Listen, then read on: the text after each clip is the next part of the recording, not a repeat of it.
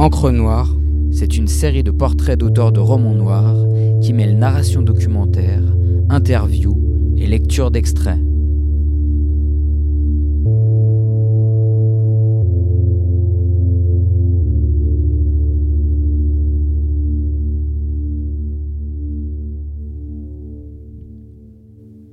Hiver 1994. Il fait sombre dans cette rue de Boston et un jeune homme de 28 ans défile au froid pour marcher jusqu'au pub. Sa bière, il ne l'a pas volée ce soir. Il vient de mettre un point final à son premier roman, Un dernier verre avant la guerre, début de la série policière Kenzie et Gennaro qui comptera 6 opus et s'étalera sur 16 ans. Denis Lane a grandi dans le quartier populaire de Dorchester à Boston. C'est dans Mystic River, roman indépendant sorti en 2001, qu'on retrouve le plus d'éléments biographiques. Selon Lane, les parents du personnage principal Sean, ce sont ses parents, et le statut social, celui d'un gamin élevé dans de bonnes conditions au milieu de la classe ouvrière, c'est le sien. Famille catholique soudée, amitiés diverses et variées. À l'adolescence, il fréquente assidûment la bibliothèque municipale, lit Alexandre Dumas au Raymond Chandler, avant d'avoir un déclic suite à la découverte de Richard Price. Il persuade ses parents de le laisser étudier l'écriture créative tout en exerçant divers boulots. Son premier roman n'est pas un immense succès, mais une promesse. Écrit dans la foulée, le deuxième opus de la série Kenzie et Gennaro, intitulé Ténèbres, prenez-moi la main, débute avec un flash forward, compté ici par Luca Petit Taborelli. Il y a trois jours, le soir même du début officiel de l'hiver, quatre personnes ont été abattues dans une supérette, dont Eddie Brewer, un de mes copains d'enfance. Rien de tout cela n'a le moindre rapport avec le cauchemar qui a déferlé sur mon existence et celle de plusieurs habitants de cette ville il y a deux mois, me laissant des blessures dont les médecins affirment qu'elles sont en bonne voie de guérison, même si ma main gauche n'a pas encore recouvré toute sa sensibilité, même si les cicatrices de mon visage me brûlent encore sous la barbe que je laissais pousser. Non. Que ce soit l'attaque d'un prêtre, l'irruption d'un serial killer dans ma vie, la dernière opération de purification ethnique lancée dans une ancienne république soviétique, les exploits d'un tireur fou contre une clinique de la région où l'on pratique l'avortement, ces drames ne sont pas liés.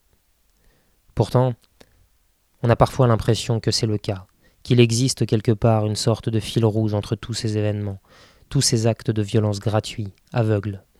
Il suffirait de le saisir, de le tirer pour démêler les chevaux, et l'ensemble prendrait enfin sens. Depuis Thanksgiving, donc, je porte la barbe pour la première fois, et si je la taille avec soin, elle n'en continue pas moins de me surprendre chaque matin devant le miroir, comme si je passais mes nuits à rêver d'un visage lisse, sans la moindre marque, d'une peau aussi douce que celle d'un bébé, vierge de tout contact autre que la caresse de l'air et les baisers maternels. Le bureau, Kenzie et Gennaro, enquête et filature, est fermé, et sans doute transformé en nid à poussière. Il y a peut-être déjà une toile d'araignée dans un coin derrière ma table de travail, peut-être une aussi derrière celle d'Angie.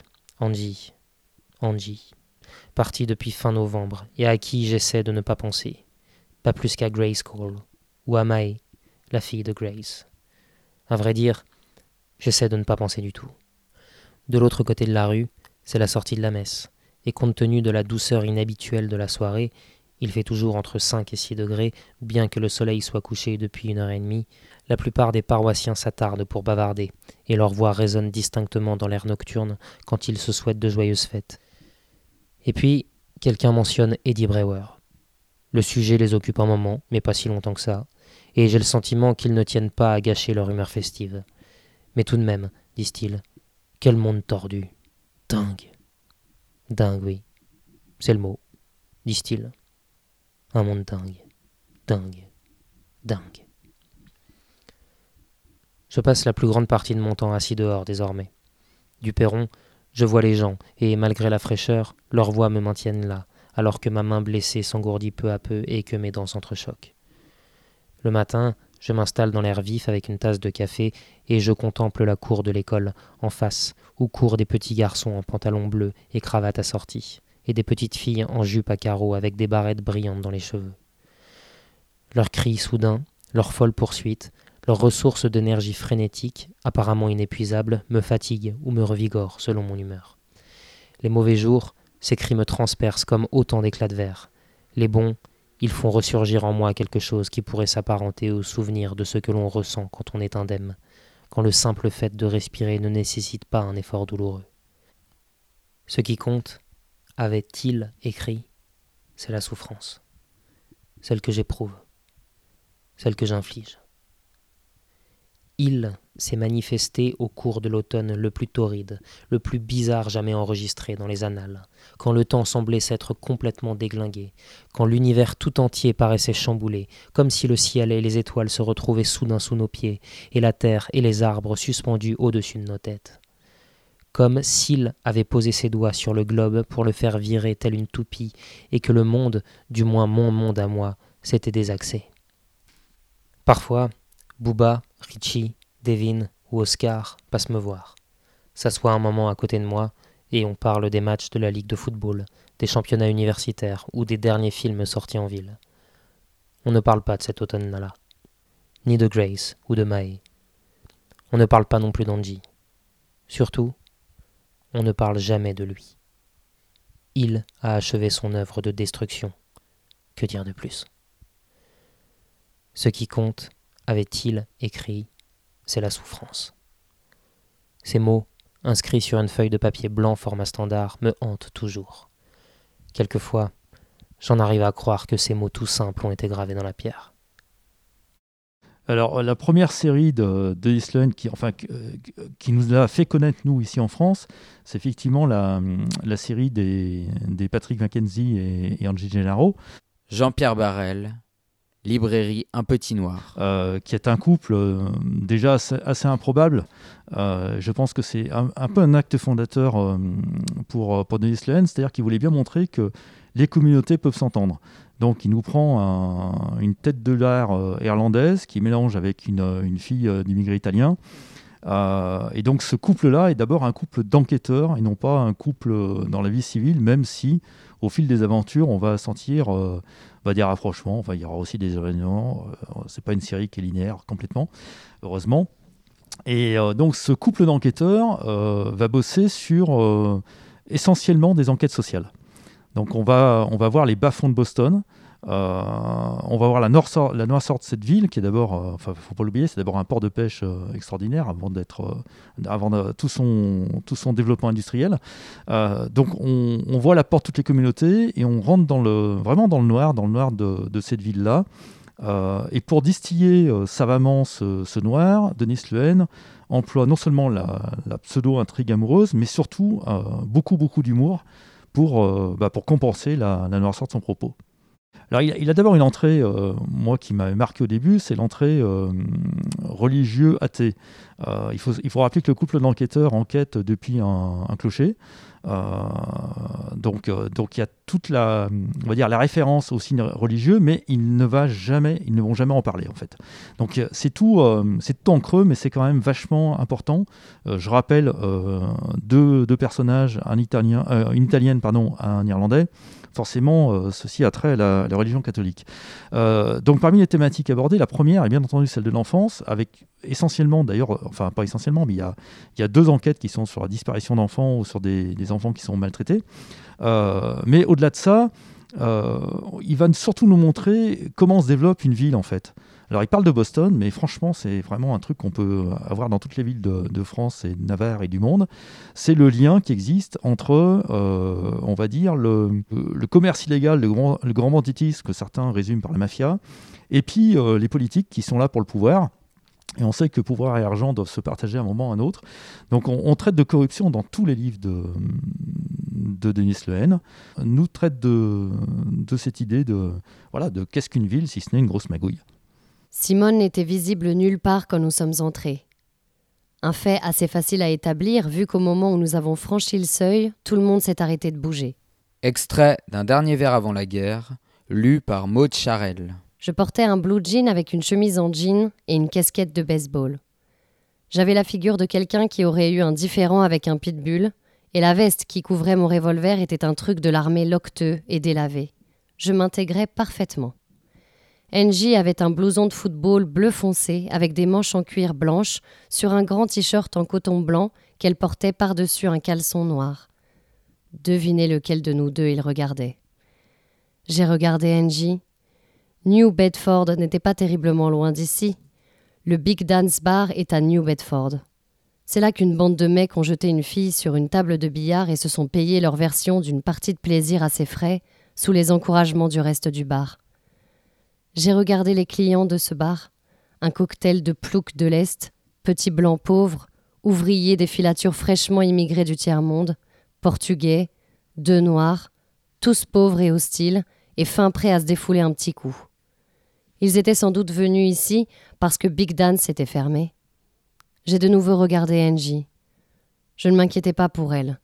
Je réfléchissais à ce que deviendrait mon affaire si ma partenaire explosait les bits de toute une assemblée de bars à Lansington.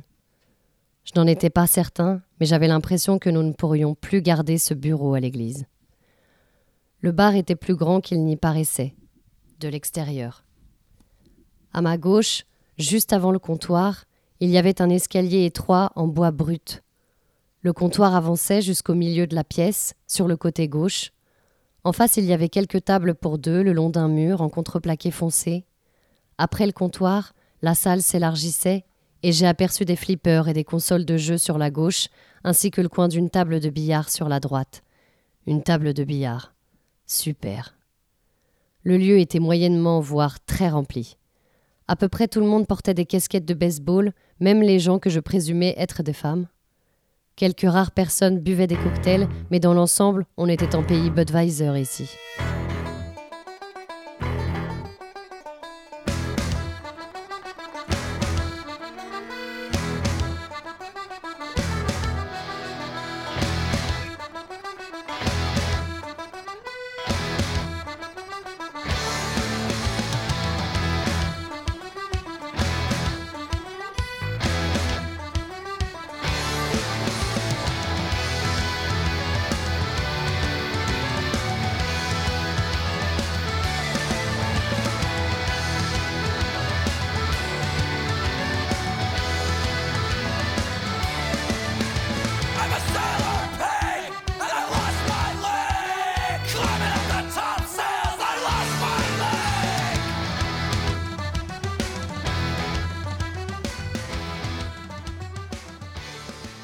A aussi dans cette série, euh, donc hors les deux personnages principaux super attachants, ils ont tout un il y a toute euh, une galerie de, de, second rôle, de second personnage. Euh, Éric Le Rouge, euh, musicien. Qui est super intéressant, avec des relations entre eux d'amitié assez fortes, donc dans les deux côtés. Quoi. Donc il y a, en premier, en tête, tête, de gondole, il y a le, leur, leur, pote d'enfance qui est Booba, donc je sais plus le nom de famille, hein, nom polonais, qui est un espèce de psychopathe marchand d'armes.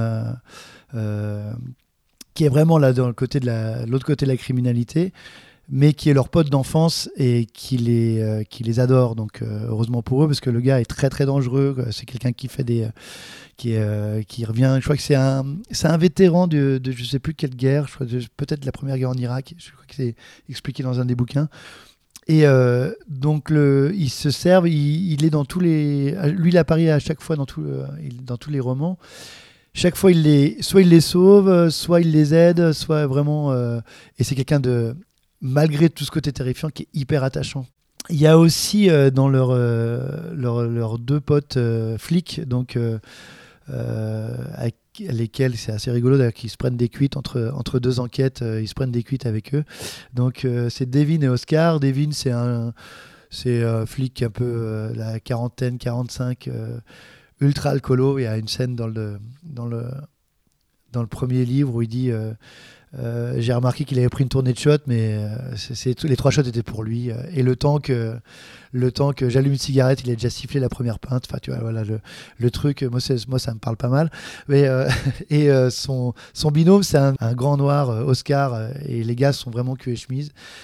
Et ces gars-là, au début, sont, sont décrits comme amis, mais ils sont un petit peu hostiles parce que euh, Kenzie et Gennaro font un peu aussi euh, en fond qu'à leur tête. Quoi. Ils, mènent leur enquête dans, le, dans leur coin, ils demandent l'aide de, certains potes, dont les flics, et euh, sans forcément envoyer l'appareil à ces flics-là. Donc, au début, dans le premier bouquin, en tout cas, il y a un rapport assez conflictuel avec ces deux-là. Bon, plus tard, après, ils deviennent très très potes. Et voilà, donc c'est un peu le. Il y a aussi leur avocat, c'est un avocat d'école blonde d'habitude, qui mais qui je crois que Patrick et Bouba avaient sauvé sa, petite sœur d'un chantage euh, de, photos, euh, quelque chose comme ça assez scabreux. Et depuis, ben, euh, cet avocat-là défend Patrick gracieusement parce qu'il en, en, est reconnaissant. Donc voilà, il y a ces, liens comme ça qui sont assez forts. Alors le, talent de Denis Lohan, c'est effectivement de, mélanger euh, les personnages. Déjà, il n'a a jamais un propos machiavélique. C'est-à-dire que, contrairement à beaucoup d'auteurs états-uniens, euh, où tout est blanc, tout est noir, euh, lui, il a la force, justement, de nous montrer que le monde ne marche que parce que il faut savoir, des fois, être plutôt dans la légalité, des fois, plutôt dans l'illégalité. Et il marche d'abord, enfin, toutes les enquêtes fonctionnent, on va dire, grâce à la qualité d'amitié que portent ces personnages principaux avec d'autres personnages, plus ou moins louches. Euh, plus ou moins euh, défenseur de la veuve et de l'orphelin. Euh, donc effectivement, on voit que Patrick Mackenzie fait appel de temps en temps à, un, de ses collègues qui, qui pour nous, enfin qui pour les États-Unis apparaît comme un, un affreux gauchiste. Et cette amitié avec ce journaliste noir. Et pour lui, c'est un petit peu une revanche parce que le, gars est brillant. il est, il s'attaque vraiment à la corruption. le mec est très très et très pur quoi. Et c'est important de voir que, euh, comme je dis toujours, c'est une histoire de ville. Et dans cette histoire de ville, il est important de comprendre que les liens les uns avec les autres ne sont pas dans. Je sais pas comment dire, euh, c'est pas un conte de fées. Quoi. Euh, chacun, chacun travaille avec, avec son voisin, avec, avec un ami. Peut-être que cet ami, bah, c'est un type qui fait pas des trucs très sympathiques, mais ça fait rien. ça reste d'abord un ami. C'est quelqu'un qui va vous aider, qui va euh, vous faire avancer dans la vie aussi. Et c'est ce qui est important. Et Denis Lehen a très bien su euh, narrer tout ça, compter tout ça. Alors c'est vrai qu'il a, lui, il a un passeur travailleur social avant, donc il sait de quoi il parle. Mais c'est toujours intéressant, c'est quand même une des facettes du roman noir en général, de montrer que tout n'est pas tout blanc. Sa patrie littéraire devient donc rapidement le roman urbain. Ce n'est pas tant le mystère ou l'aspect policier qui l'intéresse, mais la capacité du genre à évoquer les problèmes et les questions sociales propres à la vie en ville. Dans les années 90, plusieurs autres auteurs de romans noirs émergent, et ils conversent à travers leurs livres sans même se connaître, comme Michael Connelly à LA ou George Pelecanos à Washington. Une des caractéristiques de la série Kenzie Gennaro, c'est le style drôle, affûté, sombre et poétique à la fois. Lane affirme qu'il tient cela de son quartier d'enfance, où tout le monde parlait avec une vivacité incroyable. Chacun savait trouver le mot juste, la phrase qui claque, dans la plus pure tradition des pubs irlandais d'un côté, et de l'autre, à quelques centaines de mètres, dans le ghetto noir, l'argot, l'oralité si vivante aussi. Donc euh, c'est que le premier est très bien. Un dernier verre avant la guerre, c'est sur une fond de guerre des gangs. Et pareil, donc on découvre que c'est un père et un fils qui se, déchirent, qui se euh, via leur, euh, leur, gang opposé, et eux se retrouvent coincés entre les deux. Euh, le deuxième, je crois que c'est Ténèbres, prenez-moi la main, c'est sûr. je crois que le, ils nous le décrivent comme le premier serial killer de Boston, quelque chose comme ça. On ils essaient d'attraper ce serial killer qui, qui s'en prend.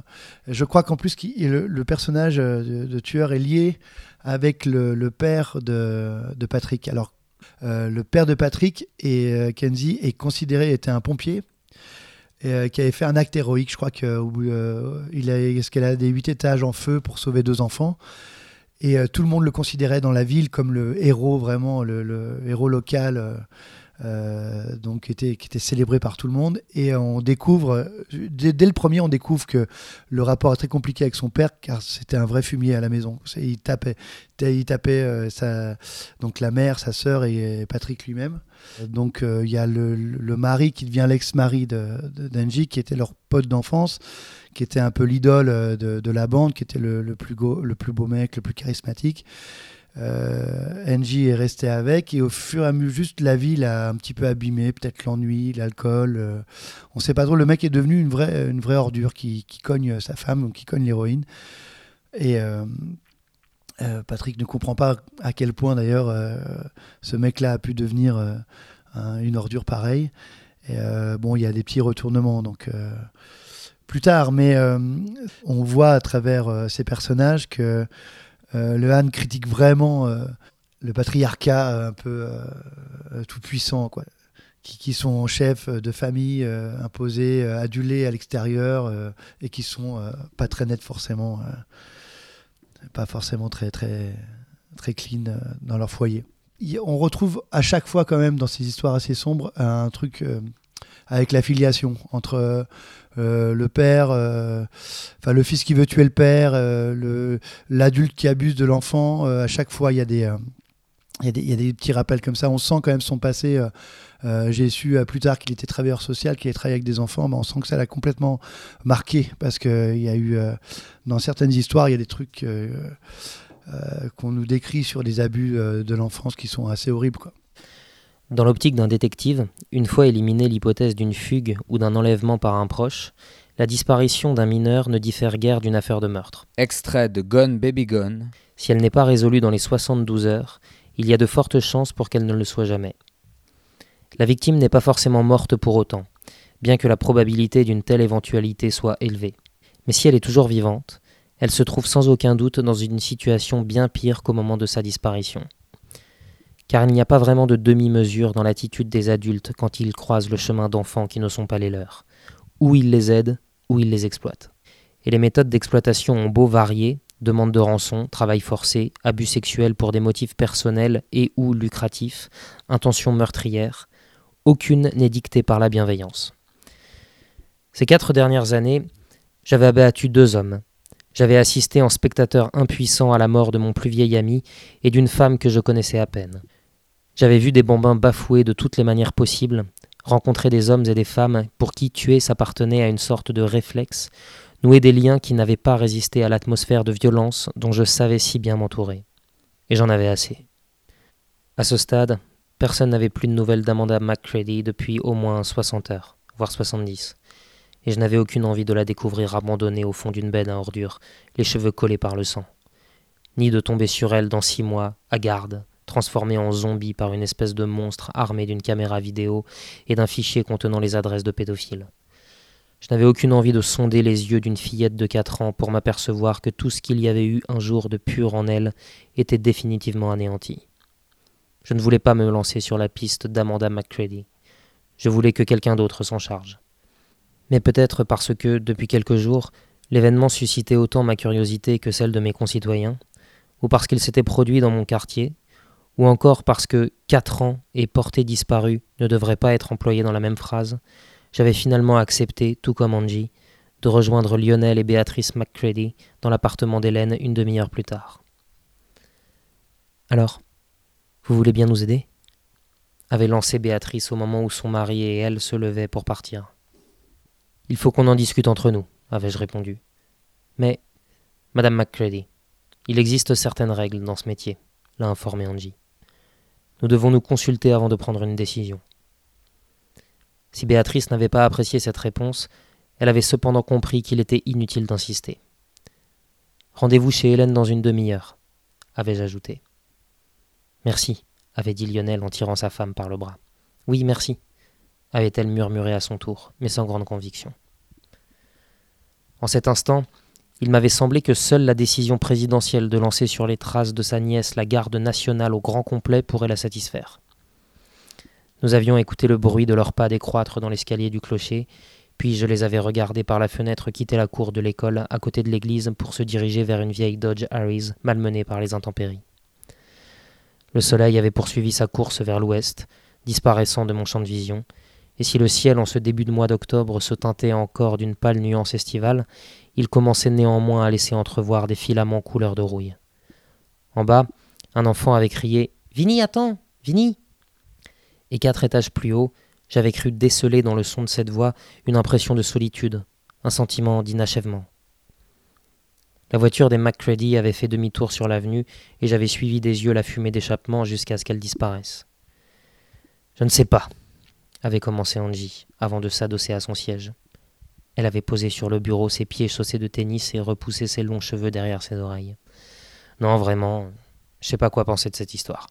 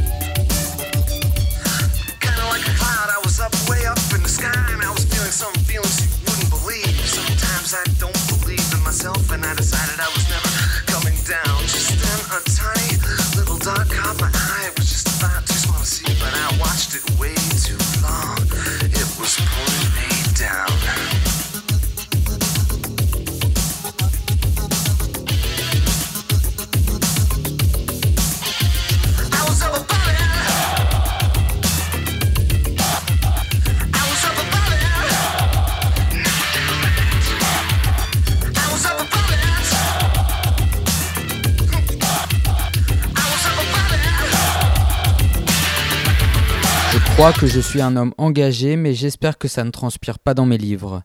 Si vous développez une idée, il faut que celle-ci ait un caractère universel. À la lecture d'un pays à l'aube, ce n'est pas bien difficile de deviner ce que je pense du 1% le plus riche de la population. Denis Lane est fasciné par la période de l'entre-deux-guerres, par ce temps étrange entre deux horreurs, où se sont passées tant de choses belles et laides. Grippe espagnole, montée du fascisme, innovation technique, années folles, radio, mouvements sociaux, prohibition, jazz. Il décide de se lancer dans la rédaction d'une trilogie historique. Ce qui m'intéresse dans le genre du roman gangster, c'est qu'on peut le voir comme une métaphore du capitalisme, du capitalisme débridé, sans aucune règle, comme en rêvent les républicains. Et le paradoxe, c'est que certains gangsters peuvent s'avérer en un sens plus honnêtes que de nombreux entrepreneurs. Alors, il y a une deuxième série qui est, euh, qui est un peu identifiée comme la série historique euh, de Dennis Lehane. Ça commence à Boston et ça finit, je crois, dans le Miami. Donc, ça, ça, prend euh, place entre les deux guerres, en pleine prohibition. Et on suit, donc à Boston, on suit une famille irlandaise. Et donc le père de famille est un grand chef de police. Et l'oncle aussi, je crois qu'il y a aussi euh, euh, des, gens installés dans la police. Euh, il y avait beaucoup, beaucoup d'Irlandais dans la police américaine, je crois à New York, Boston, c'était connu un peu pour avoir beaucoup, beaucoup d'Irlandais. et c'est, on suit deux ou trois fils, en, en tout cas deux, deux, deux des fils sont les héros des, trois, livres. Le premier est concentré sur l'aîné, qui est plutôt un grand, euh, grand costaud boxeur euh, qui, est, euh, qui est policier et qui infiltre sur les ordres de son père et de son oncle, je crois, sur les, premiers mouvements, enfin les grands mouvements de syndicats. Ce, ce, policier qui s'appelle Danny euh, se lie d'amitié, forcément, comme à chaque fois dans l'histoire d'infiltrer avec les gens euh, avec qui il traîne et surtout avec les idéaux euh, que ces gens défendent et se trouve un petit peu coincé entre les deux, entre son travail de, policier et, et donc tous ces gens qu'il est censé surveiller. Quoi. Et donc c'est un gros pavé, ce premier, Un pays à l'aube, c'est de loin mon préféré. Toujours accompagné de sa flasque, Danny s'éloigna de la carcasse condamnée de Salutation Street et erra dans les rues. Extrait d'un pays à l'aube. Juste avant l'aube, il s'engagea sur le pont de Dover Street, d'où il contempla la ville prise entre la nuit et le jour sous un cortège de nuages bas. Ce n'était qu'une composition désincarnée de calcaire, de briques et de verre, à peine éclairée en raison de l'effort de guerre, une succession de banques et de tavernes, de restaurants et de librairies, de bijouteries, d'entrepôts, de grands magasins et d'immeubles d'habitation, mais il avait l'impression de la voir blottie dans l'espace entre la veille au soir et la matinée à venir, comme une femme entre deux amants qu'elle n'aurait réussi à séduire ni l'un ni l'autre. Au petit matin, une ville est dépouillée de ses parures, de ses phares, de ses parfums. Elle n'est plus que sûre sur le sol, un gobelet renversé par-ci, un escarpin solitaire à la bride cassée par-là. Je suis bourré, dit-il à l'adresse de la rivière. Son visage flou se reflétait à la surface des eaux grises, dans le cercle de lumière projeté par l'unique lampe allumée sous le pont. Complètement bourré. Il voulut cracher sur son reflet, mais le manqua. Des voix lui parvinrent sur sa droite, et quand il tourna la tête, il vit la première vague de migration matinale venue de South Boston, des femmes et des enfants qui se rendaient dans le centre pour travailler. Danny s'éloigna et alla se poster sous le porche d'un grossiste en primeur qui avait fait faillite. Il les regarda approcher, d'abord par groupe, puis en un flot ininterrompu. Toujours les femmes en premier, avec les enfants, car elles prenaient leur service une heure ou deux avant les hommes, ce qui leur permettait de rentrer à temps pour préparer le dîner. Certaines bavardaient avec animation, d'autres se taisaient ou semblaient encore tout engourdies par le sommeil. Les plus âgés plaquaient une main sur leurs reins sur leurs hanches ou une quelconque région douloureuse de leur corps. Si la plupart avaient revêtu la blouse grossière des ouvrières, quelques-unes arboraient l'uniforme noir et blanc, parfaitement amidonné, des domestiques et des femmes de ménage dans les hôtels. Là, dans cette trilogie-là historique, on a euh, trois livres qui sont quand même, euh, comment dire, on sent la série. On sent la série, euh, trilogie historique de Boston dans les, dans les années, euh, alors ça, ça, commence, on va dire, au tout le lendemain de la, Première Guerre mondiale et ça se poursuit sur une vingtaine d'années. on est sur un super premier bouquin. Un, pays à l'aube est, une œuvre extraordinaire où il y a un vrai travail à la fois de l'historien et du militant, parce que je pense que Denis Lehen n'a pas écrit ça seulement avec sa tête, il écrit ça aussi avec ses tripes, il a mis beaucoup de choses dedans et c'est vraiment un bouquin magnifique. Euh, il enchaîne après. Alors c'est intéressant parce qu'il fait un exercice qui est quand même pas simple. C'est-à-dire que au début, euh, on a le point de vue, euh, la, partie, on va dire, des militants, et puis après on va avoir le point de vue, la partie des, flics qui ont, qui ont combattu ces militants, qui eux-mêmes sont pas du tout caricaturaux, et on montre bien qu'ils ont aussi un vécu, une société, on va dire, des élans sociaux. Euh, donc il a fait un exercice intéressant de partie A, partie B, on va dire, de réflexion, et en essayant de, transformer les scènes en son troisième euh, roman, qui est, vachement bien aussi, euh, Un monde disparu, moi j'ai beaucoup aimé. Et je trouve que le deuxième, du coup, est un peu moins fort, tellement... Je ne veux pas dire qu'il est moins bon, il est, moins fort, tellement le premier et le dernier de ces trilogies-là sont exceptionnels. Tout, tout, ce qui est mafia irlandaise, tout ça s'est développé un peu plus tard avec euh, les deux suites de ce livre-là. Et euh, on suit euh, le petit frère qui est un petit peu le vilain petit canard de la famille, qui part, qui commence à traîner, voilà, pour rejeter un petit peu toute la dimension morale et et toujours un peu traditionnelle, tradition familiale, il rejette et il traîne plutôt avec des jeunes Italiens, des jeunes Irlandais, un peu des, des, voyous. Quoi. Il commence à trafiquer de, de la de l'alcool comme ça sous le manteau, il se fait remarquer par un par un parrain et du coup euh, c'est ça devient son père de substitution. Extrait du roman Ils vivent la nuit. Quelques années plus tard, sur un remorqueur dans le golfe du Mexique, Joe Cowlin verrait ses pieds disparaître dans un bac de ciment frais. Pendant que les douze gangsters embarqués avec lui attendraient d'être assez loin en mer pour le jeter par-dessus bord, il laisserait son regard se perdre dans les flots écumeux à la poupe, tout en écoutant le moteur ahané. Il lui viendrait alors à l'esprit que presque tout ce qui s'était produit de notable dans sa vie, en bien comme en mal, avait été mis en branle ce matin-là lorsqu'il avait croisé pour la première fois la route d'Emma Gold. Il l'avait rencontrée peu après l'aube en ce jour de 1926, quand, avec les frères Bartolo, il avait dévalisé le tripot situé au fond de l'un des bars clandestins d'Albert White dans South Boston. Avant d'y entrer, ni lui ni ses deux acolytes ne se doutaient que l'établissement appartenait à Albert White. S'ils l'avaient su, ils auraient eu tôt fait de battre en retraite avant de filer chacun dans une direction différente pour mieux brouiller les pistes. Et euh, donc il y a toute cette histoire. Et le troisième, c'est quand le, donc ce petit, ce petit là, euh, petit frère est adulte, où il est euh, un mafieux, un mafieux confirmé. il devient même, je crois il dirige sa propre famille à Miami. C'est toute une fresque voilà, où on reçoit, on pense un peu à. Il était une fois en Amérique de, de Léon, donc voilà, on dépeint, on s'attache à des personnages qui évoluent euh, euh, sur, euh, je sais pas, entre 20 et 40 ans, quoi.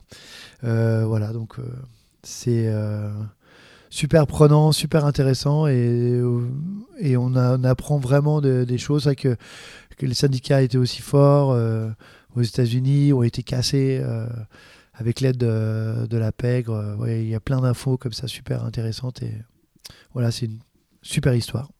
C'est... Mais c'est là où je parlais de Denis Lehane, euh, Red Dingue de Boston, parce que c'est vraiment c'est l'histoire de la ville qui compte et qui nous explique aujourd'hui pourquoi elle fonctionne encore de cette manière. Denis Lehane, ce sont aussi de grands romans indépendants, comme le dernier en date intitulé Après la chute, ou les succès Mystic River et Shutter Island, ainsi qu'un bijou moins connu, Quand vient la nuit. Quand vient la nuit, c'est un, petit bouquin que je recommande vraiment à, tous. Euh, on rentre dans l'intimité d'un type, et au début on rentre dans l'intimité de ce type par rapport à ses relations avec son chien. Euh, ce qui est assez, assez, assez rare, on va dire, dans le monde du roman. Euh, mais au travers de la relation à son chien, on va découvrir ben, toute cette vie, toute cette vie de, de, merde qu'il a eue jusqu'à présent. C'est un type qui est, qui est pas non plus très âgé, il a une trentaine d'années, si j'ai bonne mémoire. Euh, mais il a, déjà, il a déjà un gros vécu, et surtout, il a un gros vécu qui a transformé sa vie en une sorte d'énorme échec. Et donc, son chien va le sauver de ça. Euh, mais c'est pas tant le chien en lui-même, parce que c'est pas, comment dire, c'est pas un, un Saint-Bernard ou autre chose comme ça, c'est plutôt la relation à son chien va le faire petit à petit évoluer. Et ça, c'est une écriture qui est. Enfin, c'est vraiment des bouquins qui sont, qui sont géniaux parce que c'est des bouquins qui montrent que même quand on est au, fin fond du gouffre, il y a toujours moyen de remonter la pente parce que, parce que voilà, la société, elle est solidaire d'abord, d'abord et je crois que c'est c'est un des principaux euh, actes euh, de Denis Lehen, c'est de montrer cette solidarité-là euh, qui existe dans les villes. Le chien, Bob le trouva dans une poubelle. C'était juste après Thanksgiving, et le quartier tout entier s'était assoupi sous l'effet d'une bonne gueule de bois. Extrait de Quand vient la nuit. Après son service au bar, le cousin Marv, Bob marchait parfois dans les rues. Il était corpulent, grassouillet, et affligé depuis l'adolescence d'une pilosité qui se développait sur les parties les plus inattendues de son corps. Jusqu'à la trentaine, il avait lutté contre ses poils envahissants, se rasant deux fois par jour, ne sortant jamais sans une petite tondeuse dans la poche de sa veste.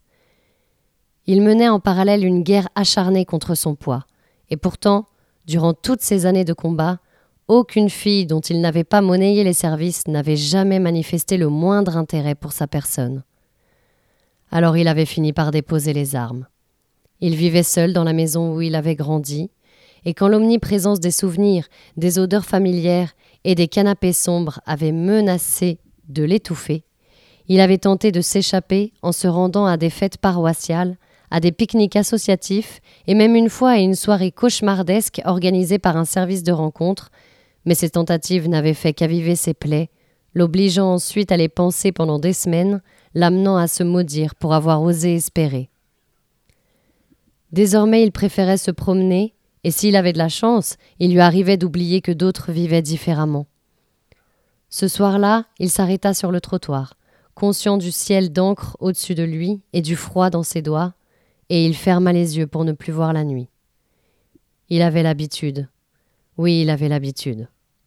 Tout allait bien.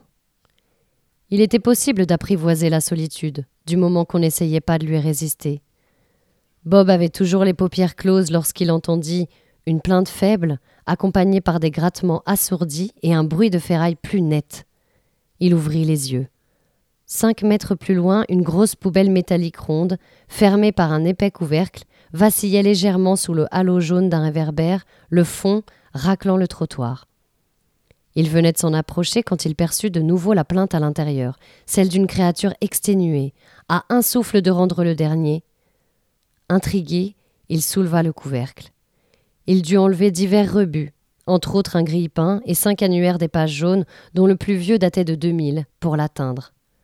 Le chien, peut-être de petite taille ou alors un chiot, était tapi tout au fond, et il ramena sa tête contre son ventre lorsque la lumière tomba sur lui.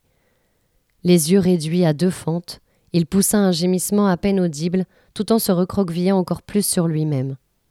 Il était tellement décharné que Bob distingua ses côtes, ainsi qu'une grosse croûte de sang séché près de son oreille. Pas de collier. L'animal était brun, avec un museau blanc et des pattes qui semblaient bien trop grosses pour son corps.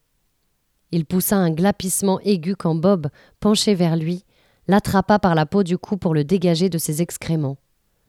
Bob n'était pas expert en race canine, loin s'en fallait, mais il lui parut évident qu'il s'agissait d'un boxeur.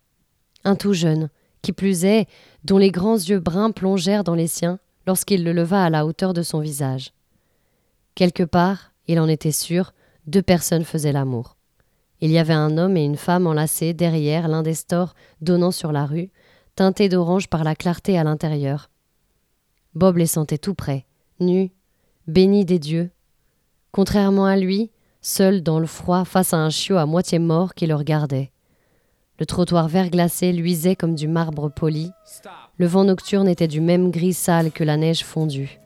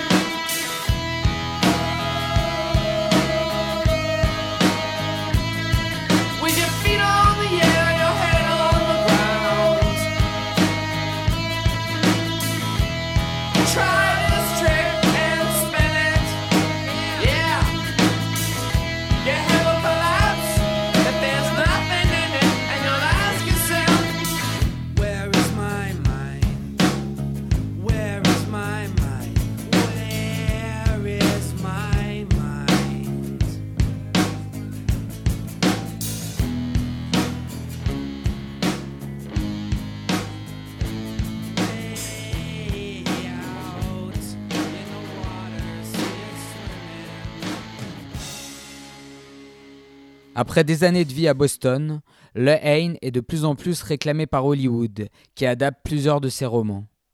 Il déménage à Los Angeles et travaille notamment sur l'adaptation de plusieurs de ses films, ainsi que sur les scénarios de The Wire ou Boardwalk Empire, séries télé dont il confesse préférer l'écriture plutôt que celle du cinéma.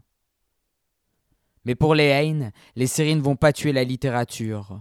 On parle de la mort de la littérature depuis des décennies, et nous sommes encore là. Je vais vous dire, nous sommes les pires cafards sur la planète, et vous aurez du mal à venir à bout de nous. Pour les adaptations au cinéma euh, de Lane, moi j'ai vraiment adoré. Alors c'est bon, il y en a deux que j'ai lus et deux que j'ai pas lus. Donc euh, j'ai pas lu Mystic River et Shutter Island, qui pour moi, bah, surtout Mystic River, je trouve que c'est un très très bon film. Lorsqu'il entreprend en 2002 d'adapter le roman de Denis Lehane, Clint Eastwood est au tournant de sa carrière. Hakim Vdaouch. Depuis dix ans et le sacre de impitoyable aux Oscars, il n'a plus rien à prouver à qui que ce soit. L'acteur fétiche de Sergio Leone et de Don Siegel a su faire ses gammes en tant que réalisateur, gagnant aux yeux de la critique le statut d'auteur. Mais à plus de 70 ans, ses rôles de flic durs à cuire ont de plus en plus de mal à séduire un public qui ne croit plus au retour de l'inspecteur Harry. Eastwood est conscient qu'il doit laisser sa place à une nouvelle génération d'acteurs et plus se concentrer sur son rôle de metteur en scène. Mystic River est un projet épineux pour Eastwood de par son sujet principal qui traite de la pédophilie. Le film est compliqué à monter malgré son casting 3 étoiles composé de Sean Penn, Tim Robbins et Kevin Bacon. La Warner Bros., studio avec lequel Eastwood travaille depuis les années 70, demande à ce que le script soit en partie adouci, notamment son dénouement final jugé trop tragique. Clint Eastwood refuse de lâcher du lest et propose à la Warner de le laisser réaliser le film qu'il veut en échange de son salaire qu'il percevra uniquement si le film est un succès.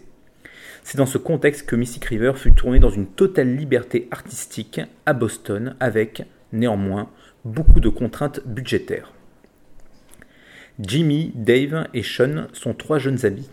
Un jour, Dave est enlevé sous leurs yeux par deux hommes qui abuseront sexuellement de lui pendant quatre jours. Dave réussit à s'échapper, mais restera à tout jamais traumatisé par son incarcération. 25 ans plus tard, alors que les trois amis ont suivi des voies différentes, leurs chemins vont une nouvelle fois se croiser lors d'un autre événement tragique, le meurtre de Cathy, la fille de Jimmy. Très rapidement, les soupçons se portent sur Dave.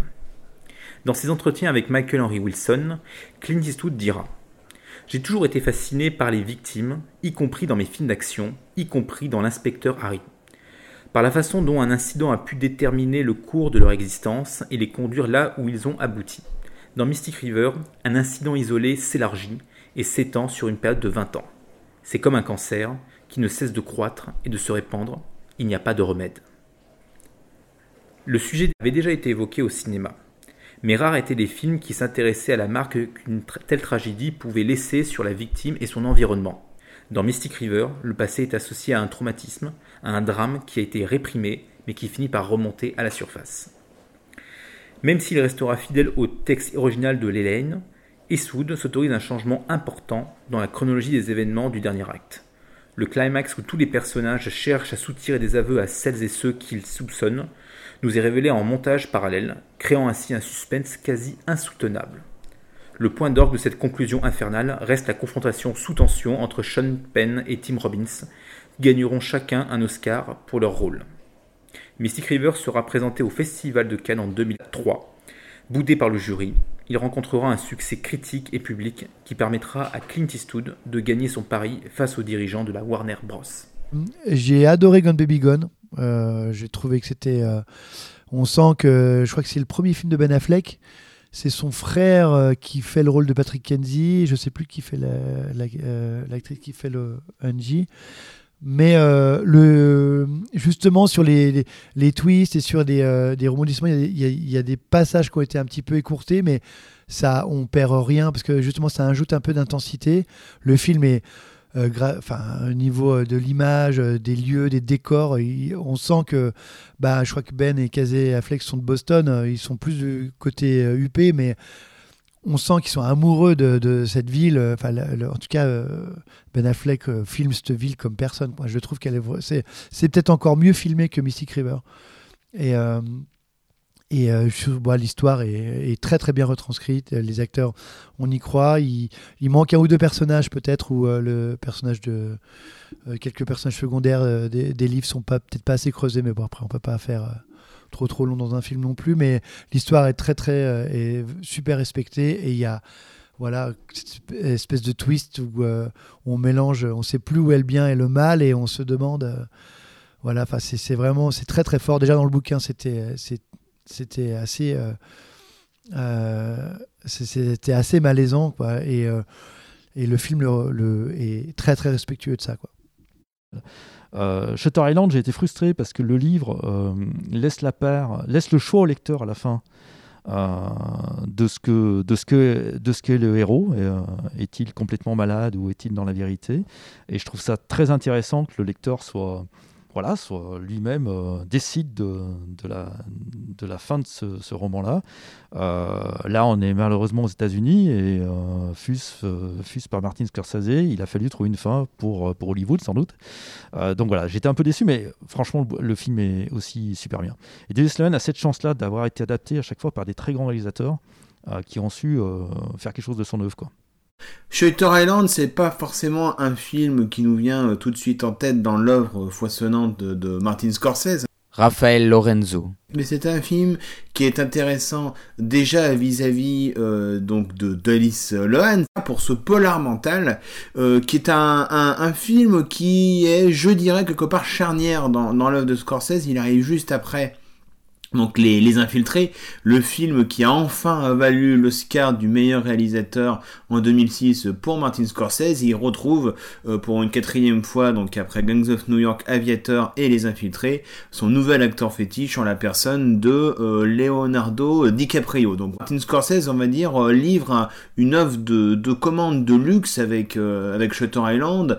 Donc voilà, cette histoire dans les années 50 de Teddy Daniels, joué par DiCaprio et son coéquipier euh, Chuck Hall, incarné à l'écran par euh, Mark Ruffalo, se rendent sur l'institution donc psychiatrique vraiment de, haute sécurité sur une île qui s'appelle Shutter Island pour enquêter sur la disparition voilà d'une jeune femme qui aurait étrangement disparu. Elle se serait littéralement volatilisée des lieux et ils vont commencer leur enquête et comprendre que la vérité est, tout autre. Alors Martin Scorsese habitué euh, dans l'inconscient collectif aux, gens du film de gangster, euh, s'attaque cette fois-ci à un polar beaucoup plus mental.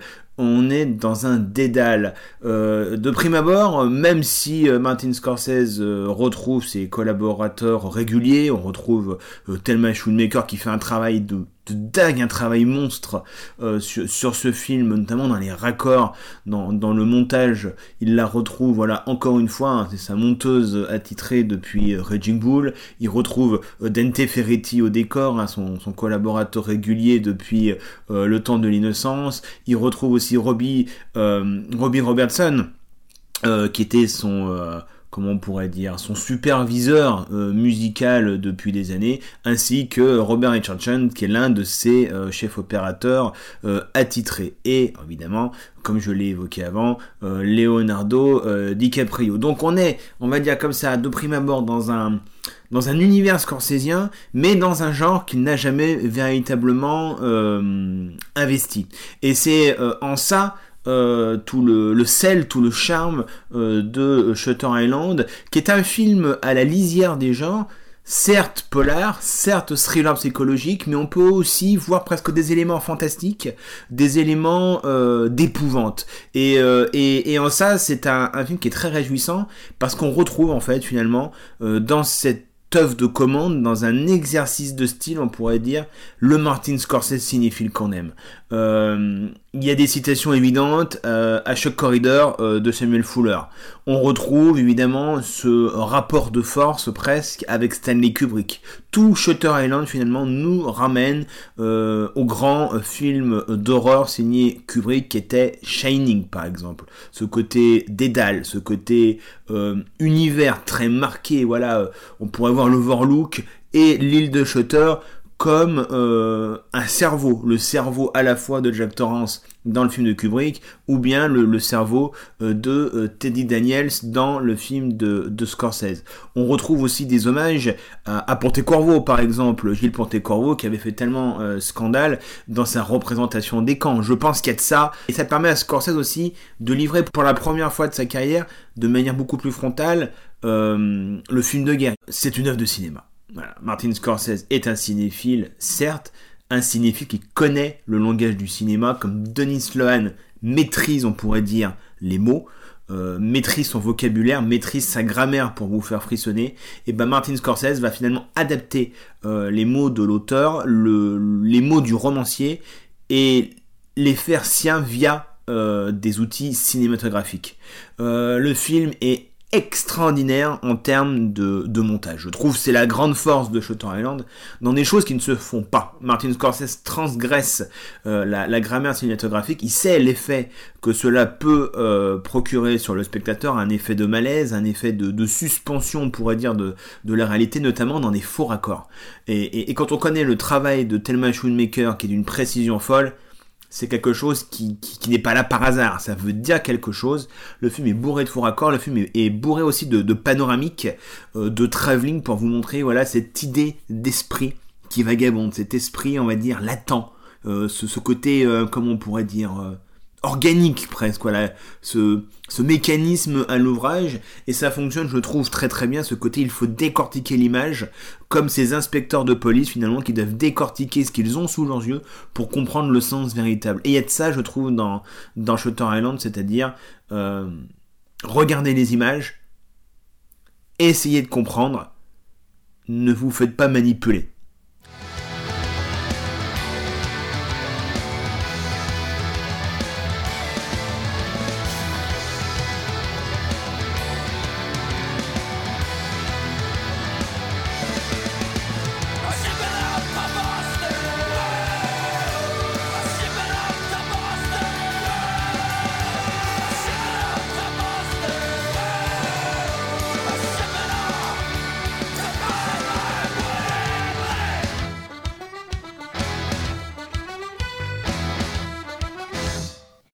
Est un roman réaliste et le type qui écrit, il écrit d'abord sur ce qu'il connaît.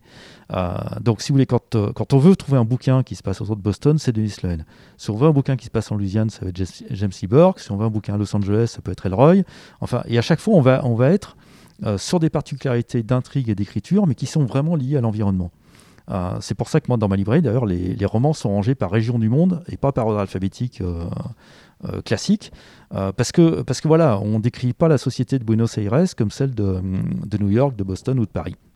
Cheddar Olamon était un Scandinave blond paille d'un mètre 85 et 215 kilos qui, pour quelque obscure raison, se croyait noir. Extrait de Gone Baby Gone. Ses bourrelets avaient beau tressauter quand il marchait, et ses goûts vestimentaires le portaient vers les sweatshirts en laine ou en coton épais qu'affectionnaient tous les obèses. Ça aurait été une grave erreur de le prendre pour un gros bonhomme jovial ou d'associer sa corpulence à un manque de rapidité. Cheddar souriait beaucoup, et c'est vrai, il paraissait éprouver une joie tout à fait sincère en présence de certaines personnes. Mais je connaissais aussi en lui l'homme capable de lorgner un type dans un bar un soir, avec tant de malveillance calculée que l'on devinait aussitôt l'espérance de vie du malheureux réduite brutalement à environ une minute et demie. Je connaissais l'homme qui employait des filles si usées et maigres qu'elles auraient pu se cacher derrière une batte de baseball. Et toutes les tournées qu'il payait au bar, toutes les pièces et tous les billets de dix qu'il fourrait dans la main des alcoolos fauchés avant de les accompagner lui-même au restaurant chinois du coin, toutes les dindes qu'il offrait pour Noël aux pauvres du quartier, ne pouvaient faire oublier les junkies retrouvés morts dans les impasses, une seringue piquée dans le bras, les jeunes femmes transformées du jour au lendemain, semblait-il, en vieillardes aux gencives sanglantes, obligées de mendier dans le métro pour se payer leur rasette thé. Caprice à la fois de la nature et de la culture, Cheddar avait été un gosse petit et malingre pendant presque toute sa scolarité. Je ne me rappelle pas qu'il avait des amis, et alors que pour la plupart nous sortions notre déjeuner d'une boîte Adam 12 ou Barbie, Cheddar trimballait le sien dans un sac en papier brun qu'il repliait soigneusement pour le rapporter chez lui une fois son repas terminé. Voilà, c'est un mec qui sait raconter une histoire, quoi. Et ça, c'est phénoménal. Donc, aux États-Unis, je pense, honnêtement, euh, je pense qu'il y en a une bonne. Euh, y en a plein. Euh, moi, dans le noir, j'en. Ouais, il y en a bien une, vingtaine que j'apprécie beaucoup, mais justement parce qu'on a ce trait-là, ce lien à la société et à notre vie. Alors, après la chute, moi, c'est vrai que c'est un roman que j'ai moins aimé parce que Denis Lehen s'est exercé, je pense, à à quelque chose, mais qui se fait beaucoup et qui est. Euh, euh, il, fait un, il fait un thriller en fait, qui est basé sur la psychologie, sur le choc psychologique euh, d'une femme. Et, je trouve qu'il reprend dedans tous les poncifs du, du, thriller psychologique qui, qui est à foison depuis qu'on a découvert les Scandinaves dans les années 90. donc j'ai pas trouvé du tout exceptionnel. Alors après, quand on, quand on lit Denis Lehen, on s'attend toujours au meilleur. Donc on a un ou deux qui sont moins bien. J'ai parlé de Moonlight Mai aussi, qui est, je trouve vraiment en deçà du, reste de la série euh, Mackenzie Gennaro. Euh, bah, après la chute, c'est pareil, c'est vraiment un truc moins bien. Et euh, vu que ça faisait longtemps qu'on n'avait pas eu un, Denis Lehen, ben, moi d'abord en tant que lecteur, j'attendais ça avec impatience et je me disais chouette, chouette, un petit bijou qui débarque. Et puis voilà, ben, j'ai trouvé que c'était un petit bijou un, peu toc, mais, mais il n'empêche que ça reste super bien écrit, l'intrigue est correcte, enfin il n'y a pas. Y a, voilà, ça reste un bon bouquin, mais pas aussi bon que les autres, mais il faut se rappeler aussi d'un truc très très simple, c'est que tout auteur reste un être humain et qu'il a quand même le droit d'être moins bon de temps en temps. En France, les livres de Denis Lehane sont édités chez Rivage. Le feu fait partie de mes tout premiers souvenirs.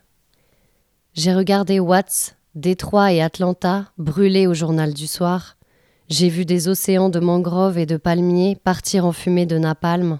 Extrait d'un dernier vers avant la guerre, mon père, qui était pompier, me réveillait souvent la nuit pour que je puisse regarder aux nouvelles les dernières images des incendies qu'il avait combattus. Je sentais son odeur de suie et de fumée, les odeurs épaisses de l'essence et du cambouis, et pour moi, assis sur ses genoux dans le vieux fauteuil, c'étaient des odeurs agréables. Il pointait du doigt quand sa silhouette traversait l'écran, ombre floue qui courait sur fond lumineux des rouges violents et de jaunes scintillants. Je grandissais, et les incendies, eux aussi, me semblait-il.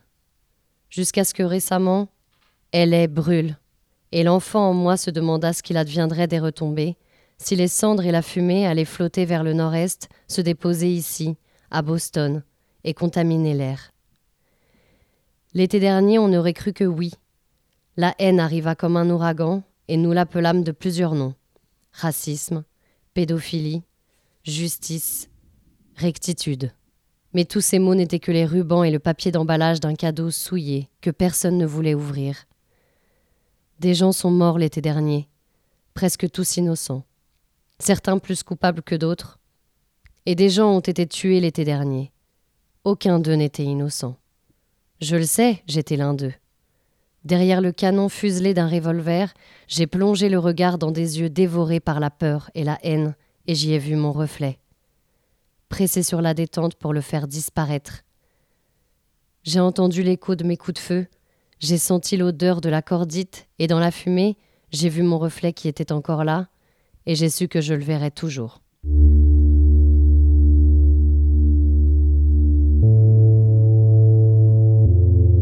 C'était Encre Noire, avec des lectures de Maud Charel et Luca Petit-Taborelli, des interventions d'Éric Le Rouge, Jean-Pierre Barrel, Hakim Vdaouch, Raphaël Lorenzo, production et réalisation Amaury Ballet.